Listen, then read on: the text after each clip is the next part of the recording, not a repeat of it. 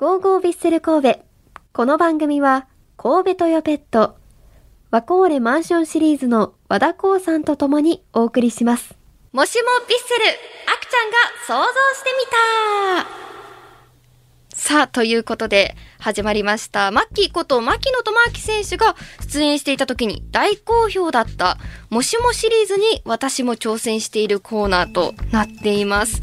まあ、もしもヴィッセルの選手が家族だったら、動物園の動物たちだったらとかね、いろいろ想像で考えるこの企画となっております。今日のお題はこちら。もしもヴィッセル株式会社。ヴィッセルのメンバーが会社を作ったら誰がどの役職に就くのか想像して発表したいと思います。まあ、どんな会社を作るのかによりますよねって思うんですけど、まあ、そういうのを考えずにもう本当に役職だけで私は考えてみました。え今回は社長、社長秘書、広報、人事、経理から選んでみたいと思います。もうそれぞれあの今番組聞いてる方もど何かの役職についていらっしゃるかもしれないですけど、まあ、その役職自体も私の想像なので、いやいや違う、もっとこういうことあるしとかあればそれもね教えていただけたらと思います。ということで早速いっちゃいましょうか。それではまず広報はこの人、背番号さんじゅうさんばん扇原貴弘選手です。はい、扇原貴弘選手にしました。まあ、広報と言いますと、会社の内部でこう動くっていうよりも外部とやり取りするっていうのが多い印象があるんですよね。まあなんか エスエヌエス の発信だったりとかだったりするのかなと思うんですけど、まあ、それをサッカーで言うとコミファンとコミュニケーションを取ってくれる選手なのかなって思います。まあ、今回は荻原選手あ挙げたんですけど、他の選手がしてくれないのかというとそういうことじゃないです。もう本当に全然そういうことじゃなくて、まあ、いろんな方法でね エスエヌエス とか公開練習などなど皆さんファンサービスはしてくれていますが、まあ、その中で私が荻原選手に驚いたことがありまして、まあ、今年ヴィッセルに加入しますっていう会見があってから、まあ、今年の初めにあって割とすぐに ライン ライブで配信をしてたんですよ。結構まめに配信してるのかなって思ったりするんですけど、見てたら本当に配信に慣れてらっしゃって、なんかもうコメントを読んでヴィッセルに加入した理由とかね、もう本当にファンの皆さんから質問を受け付けて、でなんで背番号それにしたんですかとか、あのなんでヴィッセルに加入したんですかとか、そういうのをすごいお話ししてくれてて、なんかそれが結構びっくりしましたね。もう広報さんの横で選手にはお話聞いていいというか、なんかこうフランクにお話聞ける機会があるのがすごいなと思いまして、まあ、その点で言うとすごい広報っぽいなというか、そういう感じがしましたね。また配信見れるのを楽しみにしています。どうでしょうか。なんかちょっとサッカーの試合以外でも見れる一面をお話しできている気がします。あ、ちょっと褒めてもらえて嬉しいです。もっともっと褒めていただけるように次の方発表していきます。さあ次は人事ですね。人事はこの人です。吉田監督です。はい、まあフォーメーションだったりポジションを決めるのは吉田監督なので人事なのかなと、もう本当に一瞬で思いついたんですけど、あのマッキーから聞いたマッキーこと牧野智章選手から聞いたお話だと、なんかヴィッセルに来てすぐの時に選手一人一人に君はどうしたいのっていう選手の意思を聞いて、まあ、どうしたらいいと思うっていう、まあ、細かくみんなに質問してこう気持ちメンタル面までケアしながらの采配だったのかなっていうと人事しかないなと思いまして、まあ監督となるともちろんね人事以上のこともあると思うんですけど、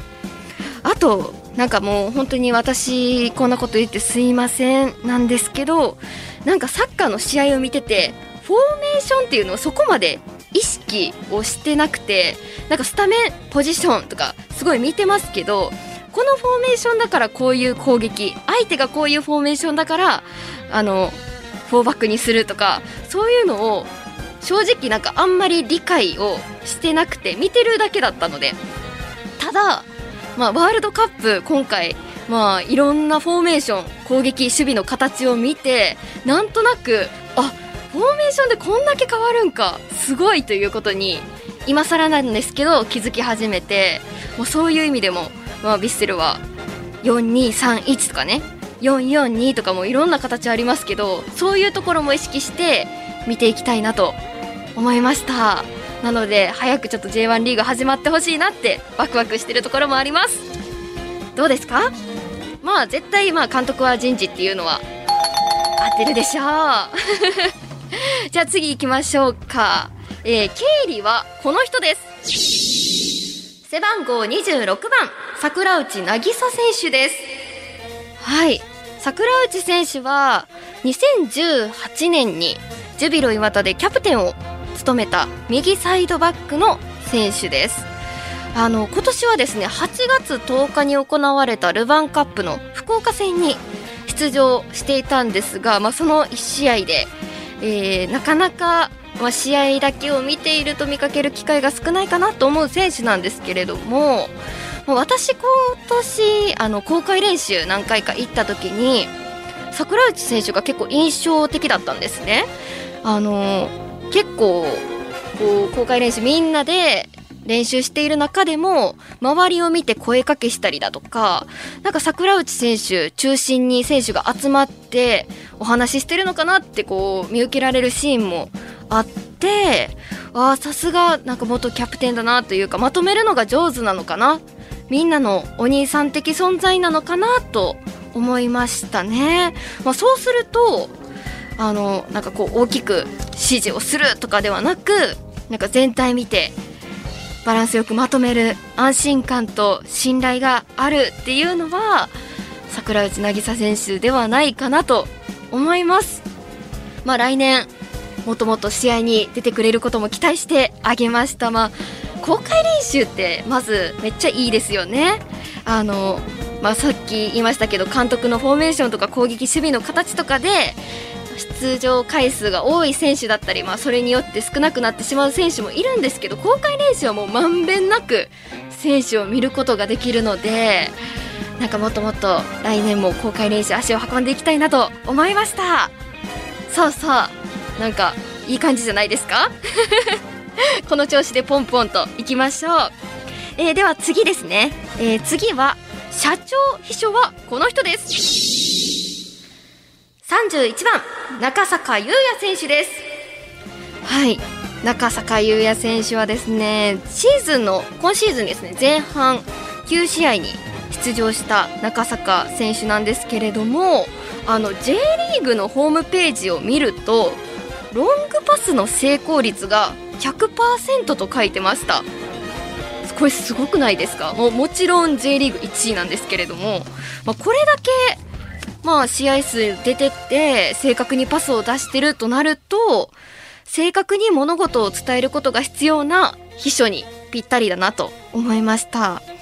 まあ、今シーズンではなく、まあ、今シーズンももちろんそうなんですけど、まあ、昨シーズンすごく印象だったのが、まあ、イニエスタ選手が負傷した時にこの空いたポジションを中坂選手がこなして、もうシュートも生み出していたっていうのがすごく印象的で、まあ、もちろん中坂選手自身の良さもあると思いますし、そうしたプレーもあると思うんですけど、こう空いた穴と言われるところをこ う, うまくこなしたという点からも、こうなんかサポートする面において秘書的な一面もあるんじゃないかなと思いました。まあ、まだまだ若い選手なので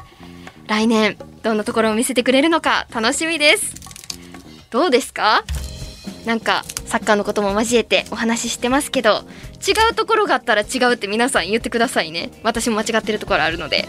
あの間違ってるというか私の印象なところもあるので、もっとこういう印象あるよっていうのも教えていただけたら嬉しいです。では最後、社長はこの人です。イニエスタ選手です。はい、まあ、私最近イテウォンクラスあのにかいめハマってまして、に週目見てるんですけど、まあイテウォンクラスのね社長のパク・セロイはなんかこう意思はあるんですけど、自分であまり決断をしない、周りに助けてもらってるイメージがあるんですよ。まあまあイニスタがイニスタ選手がそういうなんかこう自分で決めないみたいなわけじゃないんですけど、牧野選手がお話ししていた時にこうなんか周りの意見を聞き取って自分が言う役割だ、だからなんかこうそういう決断とかはみんなに聞いてそれをまとめる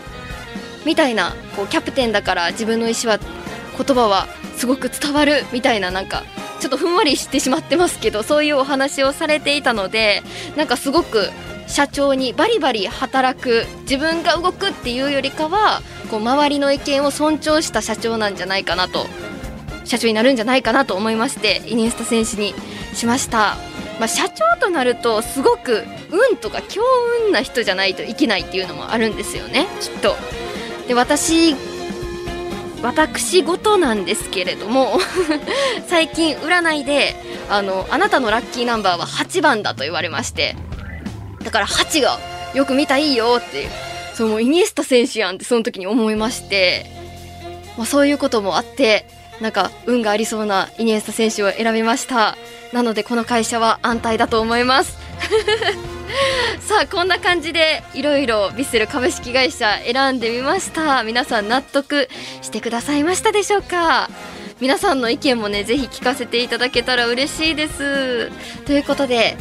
メールはヴィッセルアットマーク ジェイオーシーアールドットジェーピー、 ファックスは ゼロななはちさんろくいちゼロゼロゼロご です。